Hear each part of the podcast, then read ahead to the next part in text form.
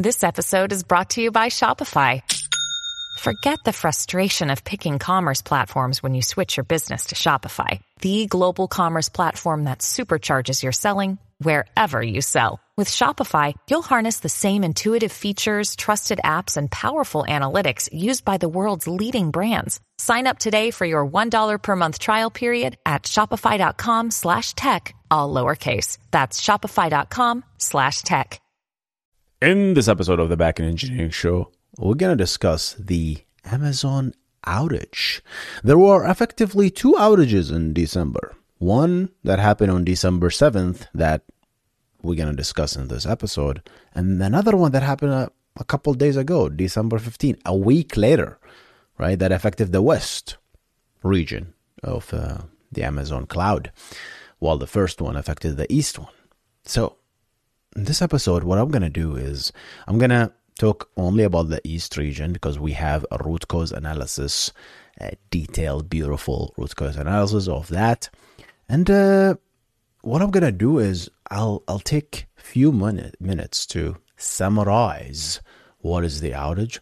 And then for those interested, I'm going to then go into a deep dive. And usually this is the fun part where we effectively break down everything in the report and discuss and have a lengthy, deep discussion about the infrastructure and the backend, about Amazon in this case, and what caused the outage and what can we learn as engineers from this beautiful outage. Yes, I call it beautiful because it is beautiful, but it is catastrophic, I know, for customers, but to us, I don't know. This is a learning experience, to engineers, just avoid these kind of situations. Most of us, don't work on this massive, huge cloud, like Amazon scale. So it's really refreshing to see, to learn and to get a peek on their internal architecture when we get. These kind of outages.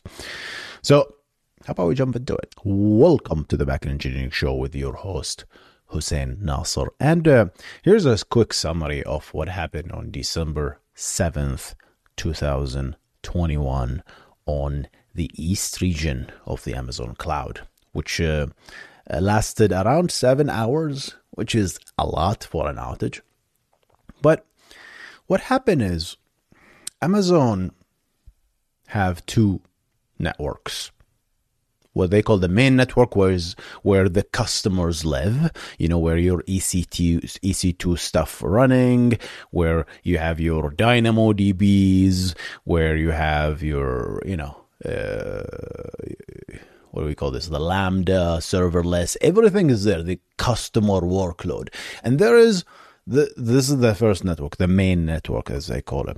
And there is the internal Amazon network, which have the internal services, monitoring stuff, internal DNS, a very important piece. So their authoritative name servers live in this internal network. And obviously the main network and the internal network need to communicate to each other, right? These are completely almost isolated, but there are routers and network devices that kind of NAT things together. Network does a network address translation to enable this communication, because at the end of the day, these internal services need something from the main network, and vice versa. The main network will need access, for example, to DNS or access to EC2 APIs to spin up a new EC2 instances, which, by the way, live in the internal network, right? So what happened? What happened is an automated activity on the main network triggered some sort of scaled one of those services. They didn't tell us which one. And this service started to scale in the main network. This triggered an unexpected behavior in the internal network. Clients from the internal network that effectively just flooded requests to the main network to kind of consume this recently scaled services. And as a result, this surge of requests from the internal network to the main network caused these, these weak points effectively, right, that separates these two networks to experience huge congestion. This was unexpected. It's like, they didn't tell us much, but they said large. And when Amazon said large, Amazon is large. When they actually say large, that means it's really, really big, right? So as a result, this leads to congestion between the internal network and the main network. So keep in mind, services are fine. The services in here are fine. The services are here and are fine. And now, but the communication between these two networks is what got congested. And what happened when the network congestion? These routers, the packets between these routers get slowed down. As a result, packets will be dropped, and as a result, the clients and the servers on this both sides really, whatever the main network want to talk to internal want to talk to the main, both experienced errors. All right, and when errors happen, what happens? You're an engineer. What do you do when a request fails? Most of the time you retry. And when you retry, you exacerbate the problem. You just amplify the thing, right? That's why you have to kind of implement some sort of a back-off, logic and short circuit and whatnot, these kind of things to kind of slow down. It's like, oh. So effectively what happened, this is the summary of what happened. Amazon DDoSed themselves. That's exactly what happened, all right? So how did they fix it? Well, they applied some remediation to move certain heavy network traffic, right, to another path. They didn't say what path. And as a result, slowly, they fixed the congestion. But when they fixed the congestion after 7 hours, obviously the residue of the failed request will remain, right? Because you keep retrying, and there are, the services keep cache of, oh, I talked to this service before and it was failing, so I'm not going to try again. So the state, these services will store a state that, oh, this service is down. It will not try again, right?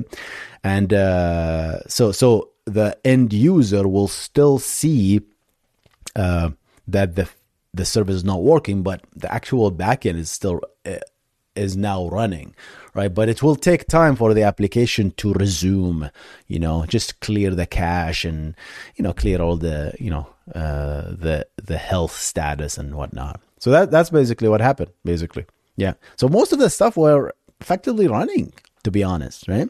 It's just certain workloads where when you want to spin up a new EC2, instance, when you have a specific API that rely on creating a new resource, like, if I want to call DDL, operations, like if you want to actually change something, right, in your resources, you want to spin up a new VM, this things rely on, which relies on the internal network.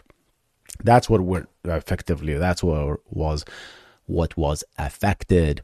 And mainly the main thing here is really DNS. If they fixed DNS in the first 2 hours, if they did not fix DNS, it will be a disaster. It was already a disaster, but yeah, if they didn't fix DNS in the first 2 hours, it would have been a really disaster, because DNS is the most important thing, right? So that's the summary of the outage. For those interested, you can stay along, tag along, and let's have fun reading the root cause analysis of this beautiful, beautiful outage. All right, guys, I'm going to reference this root cause analysis. Again, we're talking about the first outage that happened on Amazon Cloud. This is the outage that happened on December 7th, 2021 on the US-EAST region, North Virginia. There was another outage that happened 2 days ago on December 15th. We don't have a root cause analysis of that, although they Amazon says it was also a network congestion. We don't know if it's the same exact problem, but I'll keep you in the loop if I heard anything. But yeah, let's read through the issue summary, and let's just read through this and then analyze this outage. Issue summary. To explain this event, we need to share a little bit about internals of the AWS network. While the majority of AWS services and all customer applications run within the main AWS network, again, they mentioned this main AWS network, AWS makes use of an internal network to host foundational services, right? So this internal, you might say, why do we need two networks? Why don't we have this massive everything hosted on the massive main network? I'm not. If I would guess, this is the same as Facebook. When we analyze the Facebook outage, they usually, things that they don't want to expose to the public internet, they host it in the internal network, and there's only specific services that can access this network. It's just security, I would say, right? I don't know if there was other reasons, but mainly security. It's like there is no business for these kind of services to be accessed from the internet. It's just, yeah. If there is no need for something, you shouldn't really do it, right? Just to minimize the attack surface. So, to host the foundational service, including monitoring. Yeah, you don't want monitoring stuff to be accessed to the internet. That's just bad, right? Internal DNS, right? Well, yeah, authoritative name server, I believe. Yeah, this is a really interesting, right? The internal DNS. So I would imagine that there will be some sort of authoritative DNS name servers on the main network, for accessing things from the client's perspective that are outside in the internet, right? If I want to access an S3 bucket, there will be a specific domain, right? I'm not going to go to the internal DNS to resolve it. I don't even know where that is. There must be something that is exposed to the outside internet, through Cloudflare, that then points to an authoritative name server that lives outside, right? Amazon, or maybe in the main network, but this should be accessible by Cloudflare or Google DNS recursor to actually effectively reach this authoritative name server to know where this domain lives. So outside client can consume. Now, internal clients in the main network might have DNS that are completely internal, have nothing to do with the internet. These, I believe, rely on internal DNS, which are not even exposed to the internet. They are just completely internal, like when you go to work, you probably have an engineering department, you have something.com, that doesn't resolve when you go outside into your VPN. It won't resolve, but if you're in the VPN, it will resolve because it's an internal thing, completely internal to your effectively work environment. The same thing, I believe this is similar internal DNS. I might be wrong, obviously. I might be wrong. But yeah, that's my guess. So they are maintaining two authoritative domain name servers. So this is, when we say internal DNS, we're talking about the authoritative name servers living in the internal network that serves DNS queries for hosts that are internal, right, to the network. And when I say internal here, I mean both in the main and the internal network, right? At the end of the day, you always think about, it's like, how do you, minimize attack surfaces? How do you minimize traffic, like latency and whatnot? Authorization services. How can I authorize a certain service to access another service? They didn't mention if they are using microservices or not, but if they do, then if a service wants to talk to another service, I believe they have to talk to the authoritative services. And this, at this rate, we will never finish. But if you are here already, you know what you signed up for. I take my time when I discuss these things. It's not really It's not really an educational, videos. We're learning together, thanks here, right? And part of the EC2 control plane. And when you hear more about this, not EC2 when it comes to like the actual living VMs, no, but the APIs that spins up a new EC2 VMs and so on, right? The APIs to, hey, tell me what's the status of this VM. The state of the EC2, I guess, lives in the internal network for some reason. Why? I don't know. Again, maybe security issues. Because of the importance of these services in the internal network, we connect this network with multiple geographically isolated network devices and scale the capacity of this network significantly to ensure high availability of this network connection. So these network devices, right, that isolates the main network and the internal network, or this, we're talking about these guys now, right? These networking devices provide additional routing and network address translation, of course, NAT, right? Because I believe this internal network will have, don't quote me on it, but my guess is gonna be private IP addresses, like the one we have, like 10.0.0.1.002, right? Just like we have internally at your work, right?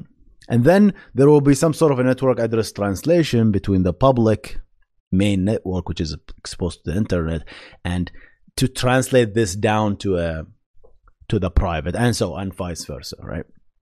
That's my guess. Yeah. Again, I don't know anything about Amazon architecture, but if I would guess, this is it, right? It might be, who knows? Maybe it is exposed to the internet through some other paths, right? That allows AWS services to communicate between the internal network and the main AWS network, right? This is how NAT works effectively.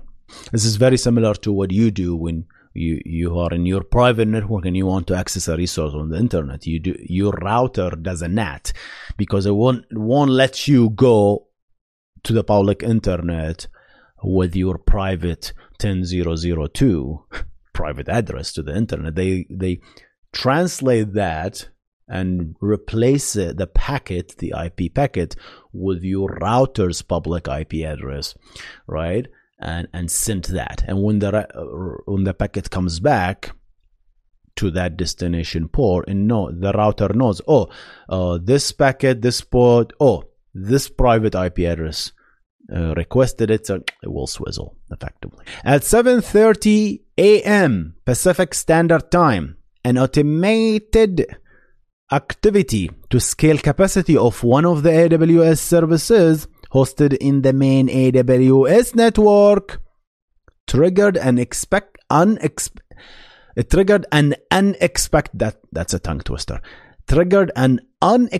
behavior from a large number of clients inside the internal network. So there is a main network, something got scaled there, and there is an internal network which says, yummy, yummy, something is really baking in the main network. Let's just flood there. So all of this just jumped, a flood of requests, a large number. And when Amazon said large, it is large. It's gonna be large. So effectively, Amazon DDoS themselves. That's what happened. This results in a large surge of connection activity that overwhelmed the network devices between the internal network and the main AWS network. And God knows how large this NAT table grew, right? And I don't know really the performance when it comes to, I mean, if you're like in a home network, right, you have like a few devices, and then that table will not grow that large, right? Like you have like a couple of devices, you might have a ring device, you might have like a camera, and these, yeah, will have their own entry. But if the connections persist, yeah, and this connection needs to be alive, and multiply that by a large number of clients, I'm guessing tens and thousands and more. That's a lot of entries. That's a lot of entries in the NAT table. And when you have a large entries in the table, at the end of the day, you're going to what? A table is a table, right? You're going to scan it, and scanning takes time, right? And you're in the database land. And we're speaking of database, shameless plug. If you want to learn the fundamentals of database engineering, check out my course, Fundamentals of Database Engineering. Head to database.husseinnasser.com and get yourself a coupon. Discount coupon from there. Learn the fundamentals of database engineering, which will just set you up. Anything on top, any stuff on top that is just tools and stuff, you will understand that. Don't teach you these tools. I teach you the fundamentals, and these fundamentals, you just start building up the building blocks, and you will understand almost how everything works on the database at the higher level. The fundamentals are very important.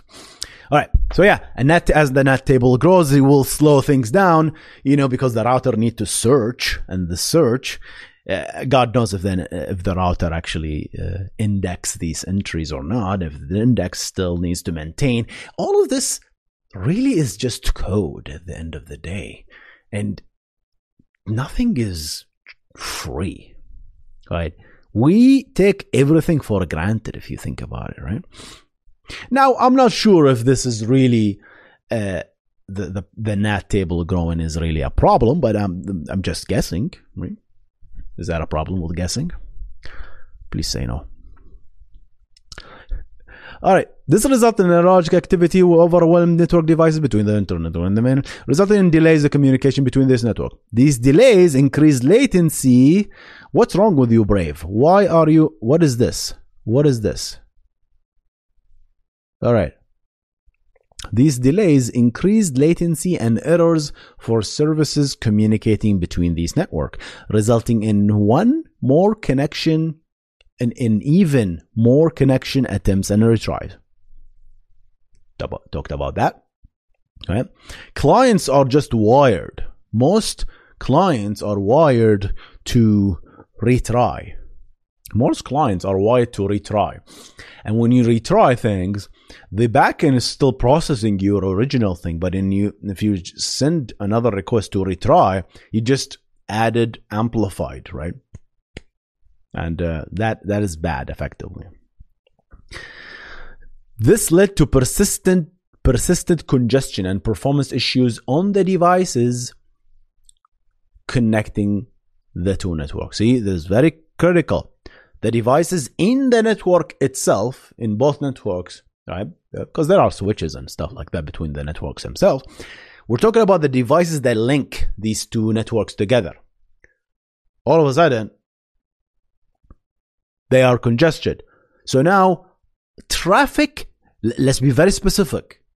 Traffic that needs to go from the main network to the internal network is almost dead now, almost.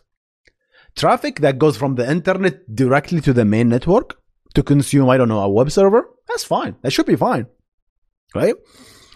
But for example, if your app utilizes some sort of a logging, right? Like let's say I want to use your AWS web server, right? And I did that. I connected to your AWS service, and I did, I don't know, a bad login. You want to log this activity, right? And you want to use some sort of a AWS service that logs. This logging and monitoring probably uses the internal network. So asynchronously, on the back end, your app might be flailing, right? But the front end, when I say front end, I don't mean the app, right? The mobile app. I mean the front end web server. It's serving requests fine. Does that make sense? You know, only when your request relies on something that is on the internal network, that's when it's effective, right? So I'm really surprised when I saw all the Twitter messages that like Hulu's down and I don't know what's down and people couldn't do anything really. Yeah, I was really surprised, but from what they described, it's not really that bad. Well, we're going to continue reading. Let's see. This congestion immediately impacted the availability of real-time monitoring data of our internal operation team. Okay, so they're trying to monitor the data. The internal, their operation team couldn't monitor anything. Now, this made me think, right? why couldn't they monitor? Right? That means the monitoring data lives in the internal network. That tells me they are trying to access the monitoring data from the main network, right? Because the monitoring data lives in the internal network. So if you're trying to access that, you can either access from the internal network. Can they access from the internal network? That's a good question. Do employees have access directly to the internal network? Can I take my laptop and plug it to the internal network or not?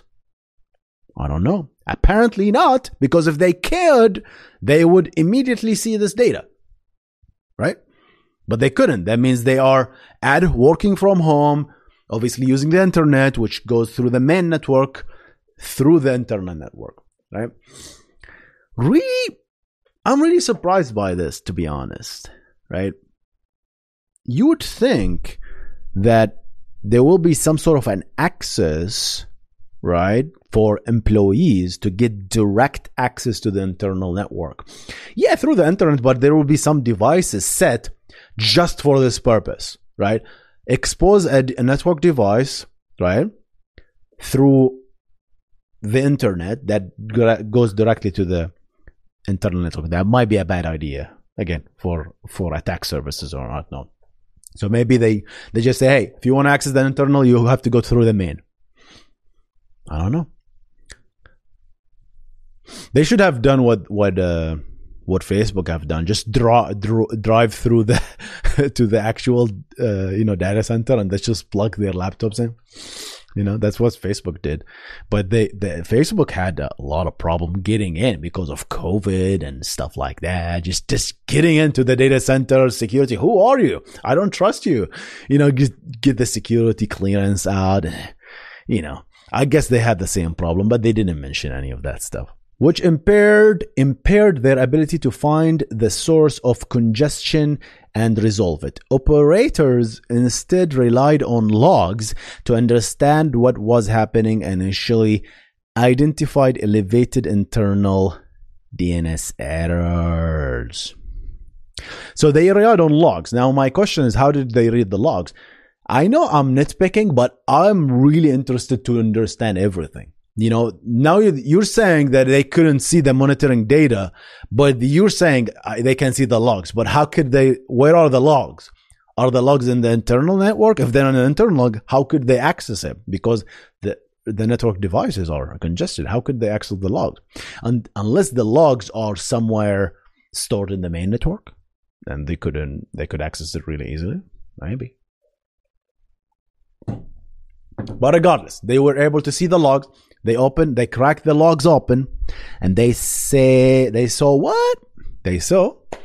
internal DNS errors. So that means there is an elevated internal DNS requests that have been failing. Red flag. If DNS in your services start to fail, you're dead. That's what happened to Microsoft in the outage last year, right? Their authoritative name server went down. Basically, the whole thing just collapses. DNS is just... I know a lot of people say DNS is distributed and whatnot. DNS is a single point of failure, baby. It is. Stop saying it's distributed. Yeah, it's distributed when it comes to, looking at it from bird's eye view. But at the end of the day, who have the answer for your DNS query? Your authoritative name servers. If those puppies are down, you're dead, son. Right? If you manage your own authoritative name server, that is, right? Now you can argue, oh, you should distribute your authoritative name server. But if from looking at from big picture, the authoritative name servers is a single point of server. If the whole thing went down, you're dead. You cannot answer any DNS queries. But yes, they've seen some DNS errors here.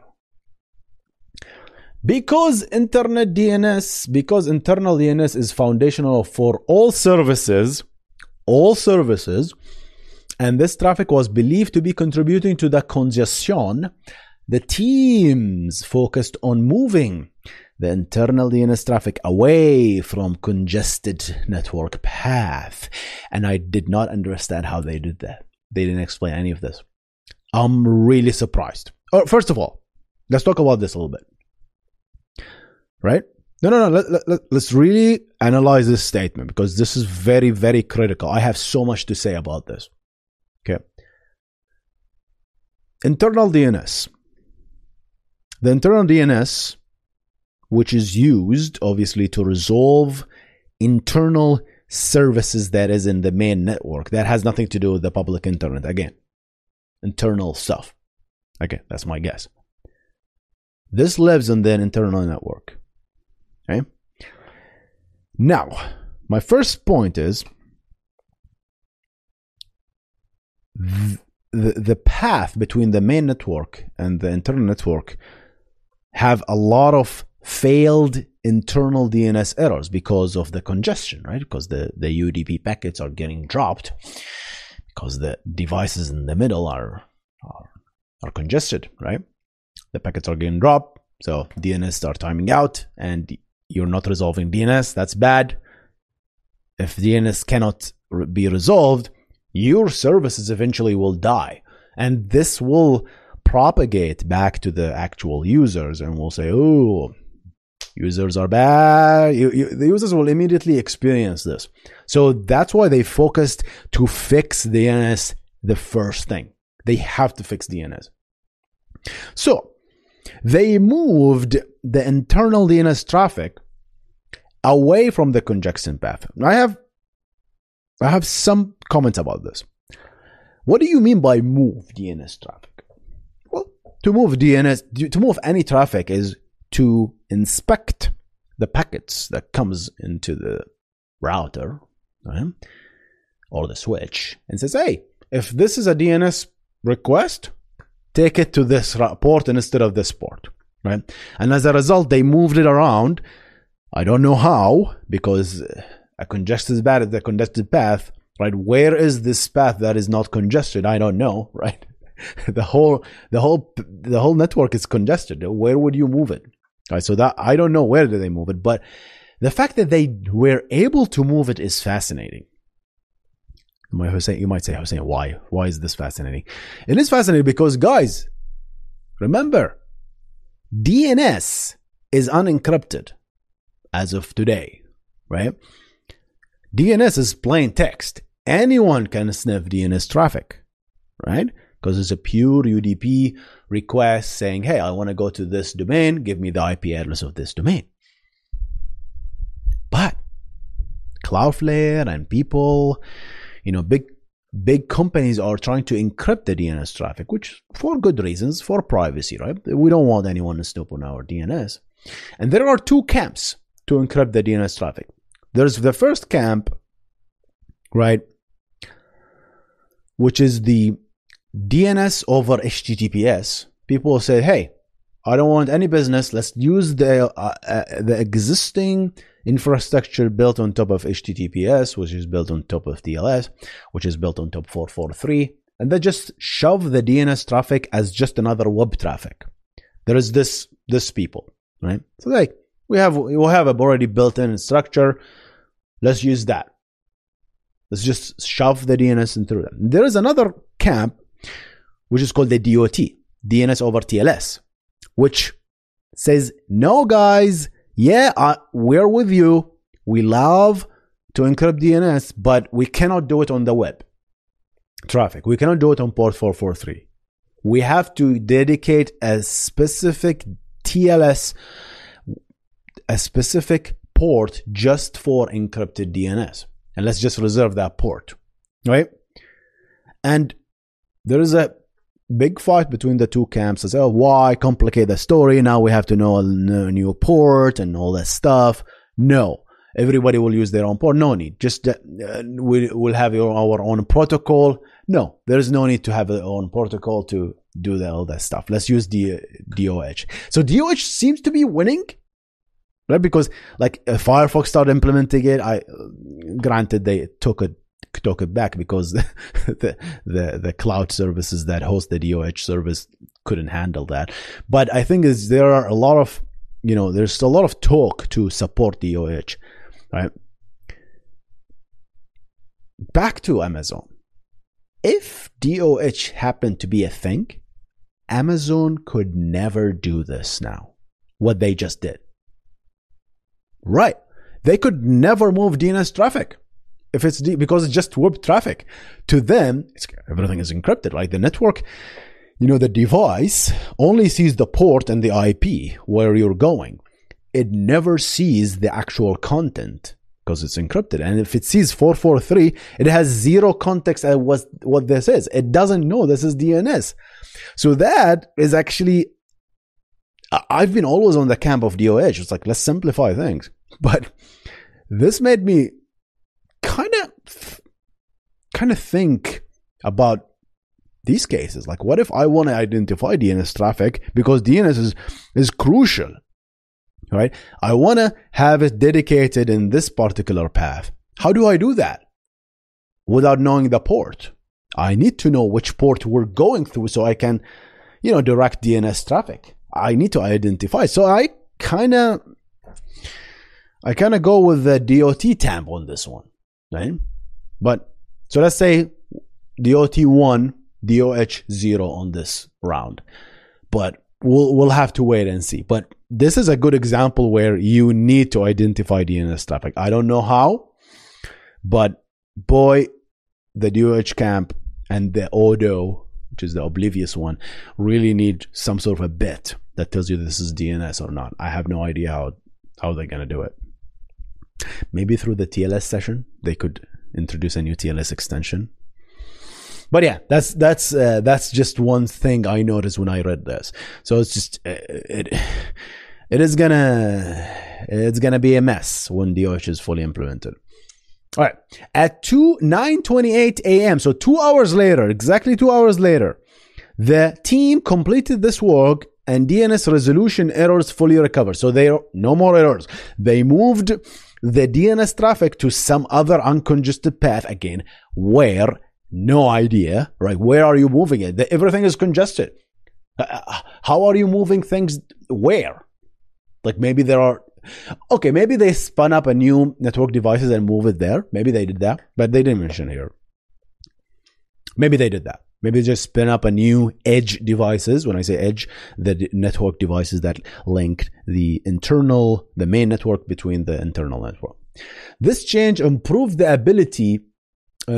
availability of several impacted services by reducing load on the impacted networking devices, but did not fully resolve the AWS service impact or eliminate the congestion.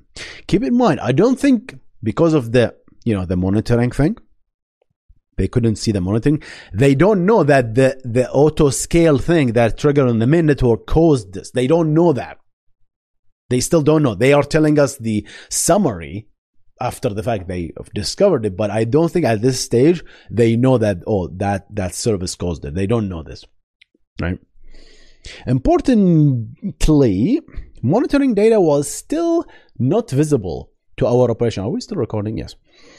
Importantly, monitoring data was still not available to our operation team, so they had to continue resolving the issue with reduced system visibility. Operators continue working on a set of remediation actions to reduce congestion on the internal network, including identifying the top sources of traffic to isolate to dedicated network devices, disabling some heavy traffic services. So they look at the traffic. Okay, what is this traffic? This service is generating a lot from this IP address. This is generating a lot of traffic. Let's disable it. Maybe it's not that important, right? Let's disable that services and bringing additional network capacity online. This progressed slowly for several reasons. So they're trying to justify why it took 7 hours to resolve this outage, right? First, the impact of the internal monitoring limited our ability to understand the problem. Second, our internal deployment system, which ran on the internal network, were impacted which further slowed our remediation effort. Finally, because many AWS services on the main AWS network and the AWS customer applications were still operating normally, we wanted, this is very critical, huh? The customer application and the AWS network is just operating normally because, again, remember where the problem is in the edge between these two networks. So if you have a service that is purely using the main, or if you have a service that is purely using the internal, you're fine, son. But the moment you start to communicate with these two, if you have something that needs to jump to the internal or vice versa, then you're screwed. We wanted to be extremely deliberate while making changes to avoid impacting functional workloads.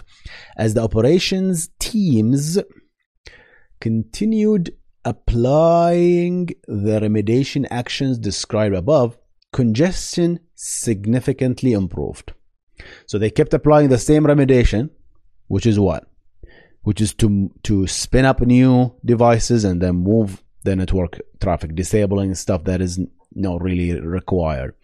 Congestion significantly improved on 134 PST. Apparently they found the service that there's the culprit, and they disabled that.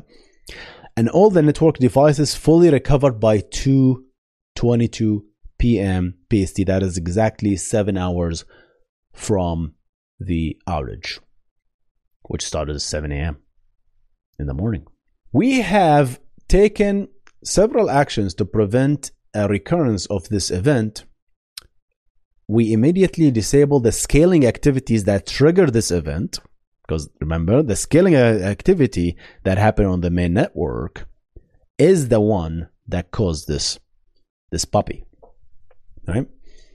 So they disable scaling. So hey, no, there is no business to scale something that doesn't need to be scaled, right?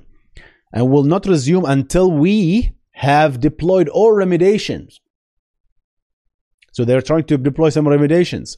And my guess, these remediations is what caused the second outage that happened 2 days ago on December 15.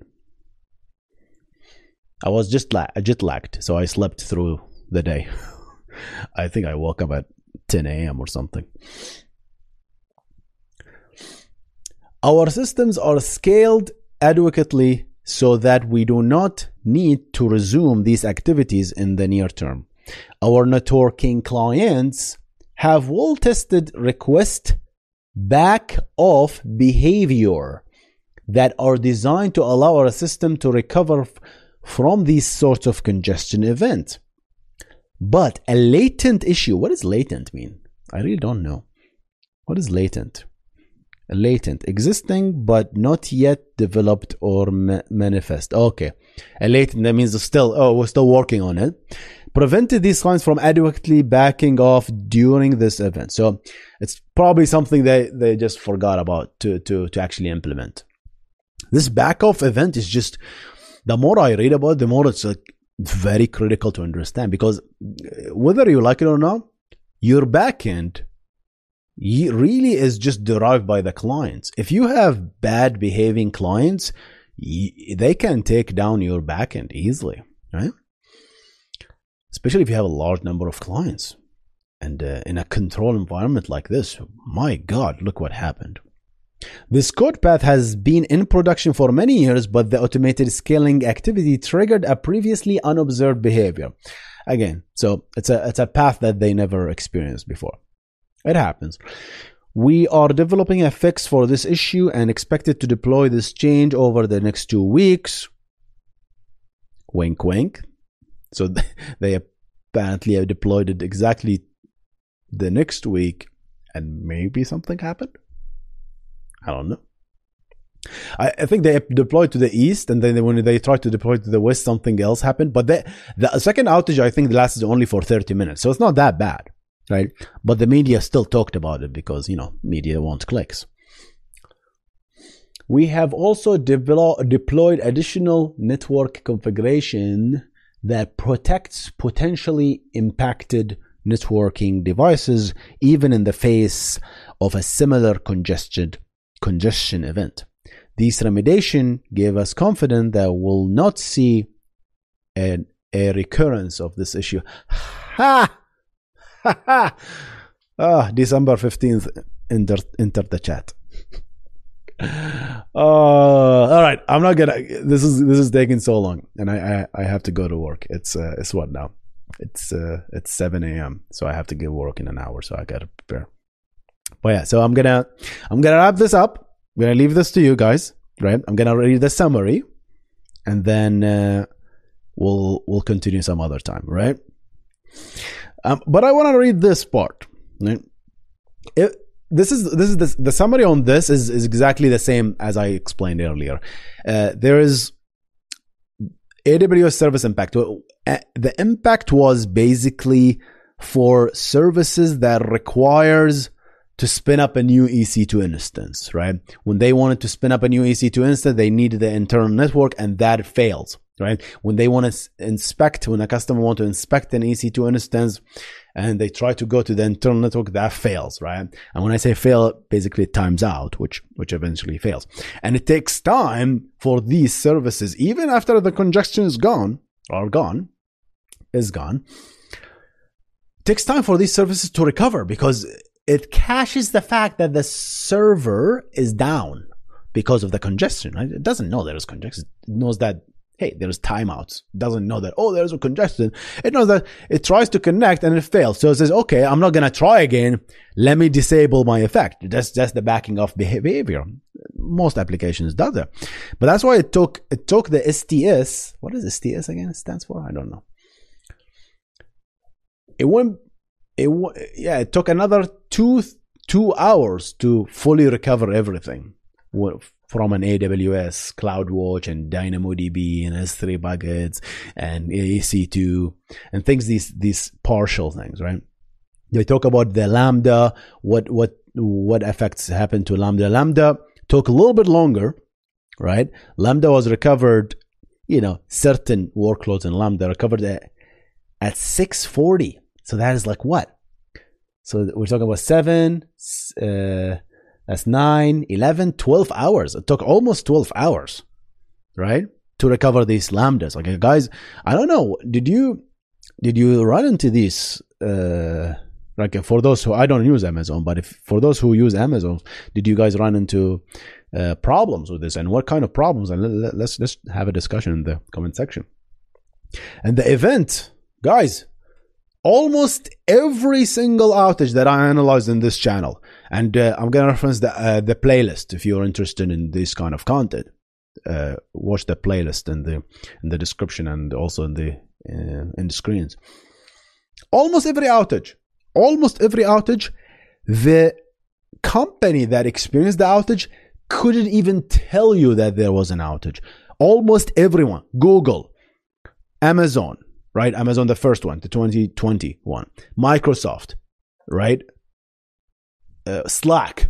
It's almost all the time because, it's easy to rely on your trusted internal infrastructure to report the status for the health of the report, right? So you rely on this network to report the status. But yeah, guys, to summarize, right, there's no need to see the page anymore. Yeah, I mean, all the outages that we've covered, most of the time the company cannot tell you that there was an outage because they rely on their backend infrastructure to report the outage, to report the status of the health of the system. But if the infrastructure on which you're hosting the status page is down, how can you report to your customer? So Amazon, in this case, they just used a banner on their HTML. Going to the back, the good old HTML, static page, solve the issue, And even that, people say, what are you talking about? I didn't see anything, right? So yeah, guys, it's just interesting to learn about this. Again, we always, at the end of the day, we thank the engineers, the fellow engineers working at Amazon to bring this back up because it's always stressful. I've been there myself with outages back in the day, right? It's not fun, right? So the reason I cover these is just to learn from these experiences and always try to be, think about the stress that the engineers, whether on Google and Amazon, or Microsoft, or all the companies, the stress they run into our engineers, our fellow engineers. It's just a lot of work. So kudos to all the engineers working on really fixing this outage, because outages happen, things happen, right? But it takes skills and really maneuver to bring back a service back online. This is where real engineers thrive, right? This is completely unexpected. This is not a test that you take in an interview, right? This is the real engineer. It's like, okay, let's do this. Let's try this. So they and this comes with experience, with guts. It takes guts to look at, let's try this approach. And it takes experience. It takes really deep knowledge of the fundamentals of networking, deep knowledge of the backend. And that's why I love analyzing these outages, because whatever the smart engineers do is just like, wow, I can't believe they thought about this. This is actually good. I'd never thought about this. So like the idea of reversing the redirecting the DNS traffic is genius, right? Like let's move the DNS traffic, because that's the most important thing, right? If they didn't do that, whoever made that decision to move the DNS traffic really should get a raise, right? It should good chunk of money, right? Because that is a really smart decision. If they did not do that, that would be really disaster. Yeah, it would have been a disaster. If you cannot resolve DNS, you're dead, basically, right? So that's very smart to do that. But at the same time, it makes me think that DOH, right, is not going to see the day of light, the DNS over HTTPS, right? And our internal companies will say, okay, we're not going to encrypt DNS. Who cares? We don't really need to encrypt internal DNS. Like, we are the one making these DNS requests. Who cares if it's visible? Of course, I want to see all these things. Don't encrypt them, right? So there's no point. Yeah, I understand encrypting the DNS on the internet, but in the internal one, you really don't need to encrypt DNS, because if the DNS was encrypted with DOH on port 443, they could have never done this. But yeah, the overall... excellent work, everyone at Amazon, engineers. And we're waiting for the second outage root cause analysis. Although I doubt that Amazon will issue a root cause analysis on that one, because it lasts for 30 minutes. Usually, if it's less than 2 hours, they don't bother talking about it. We talked from experience. They will probably show a page or something. But will not. This was a disaster. It was like what? Almost, let's say 12 hours. Like for Lambda to come back on and EC2 and all that stuff. Took like 12 hours outage, right? Yeah, the actual direct outage is 7 hours, but the ramification took more than that, right? Obviously. All right, guys, that's for me today. I hope you really enjoyed this video. And guys, this video is also hosted on my podcast, The Backend Engineering Show, which you can find on your favorite podcast player. Just Google The Backend Engineering Show with Hussein Nasser, and you can find it in everywhere. It's Google, it's on Anchor, it's on Spotify, it's everywhere. So if you want to listen on the backend, no pun intended, on the background, if you want to listen in the background while you're doing your own thing, you're at work, you're at gym, you want to listen to this, make sure to check it out. Go to HusseinNasser.com/podcast, right? And make sure to check out my courses. I have 2 courses. I have 3 courses on Udemy. Go to database.husseinnasser.com. That's at the Fundamentals of Database Engineering. I'm really proud of that course. I love it, and you guys seem to love it too. The questions we get there is just seeds more content in the course. Check my Nginx course. Talk about the fundamentals of load balancers and Nginx configurations and how you can scale Nginx with WebSockets. Stuff that I don't talk about in the YouTube channel. So yeah, check out nginx.husseinnasser.com. I'm going to see you in the next one. You guys stay awesome. All this. Thank you so much. Goodbye.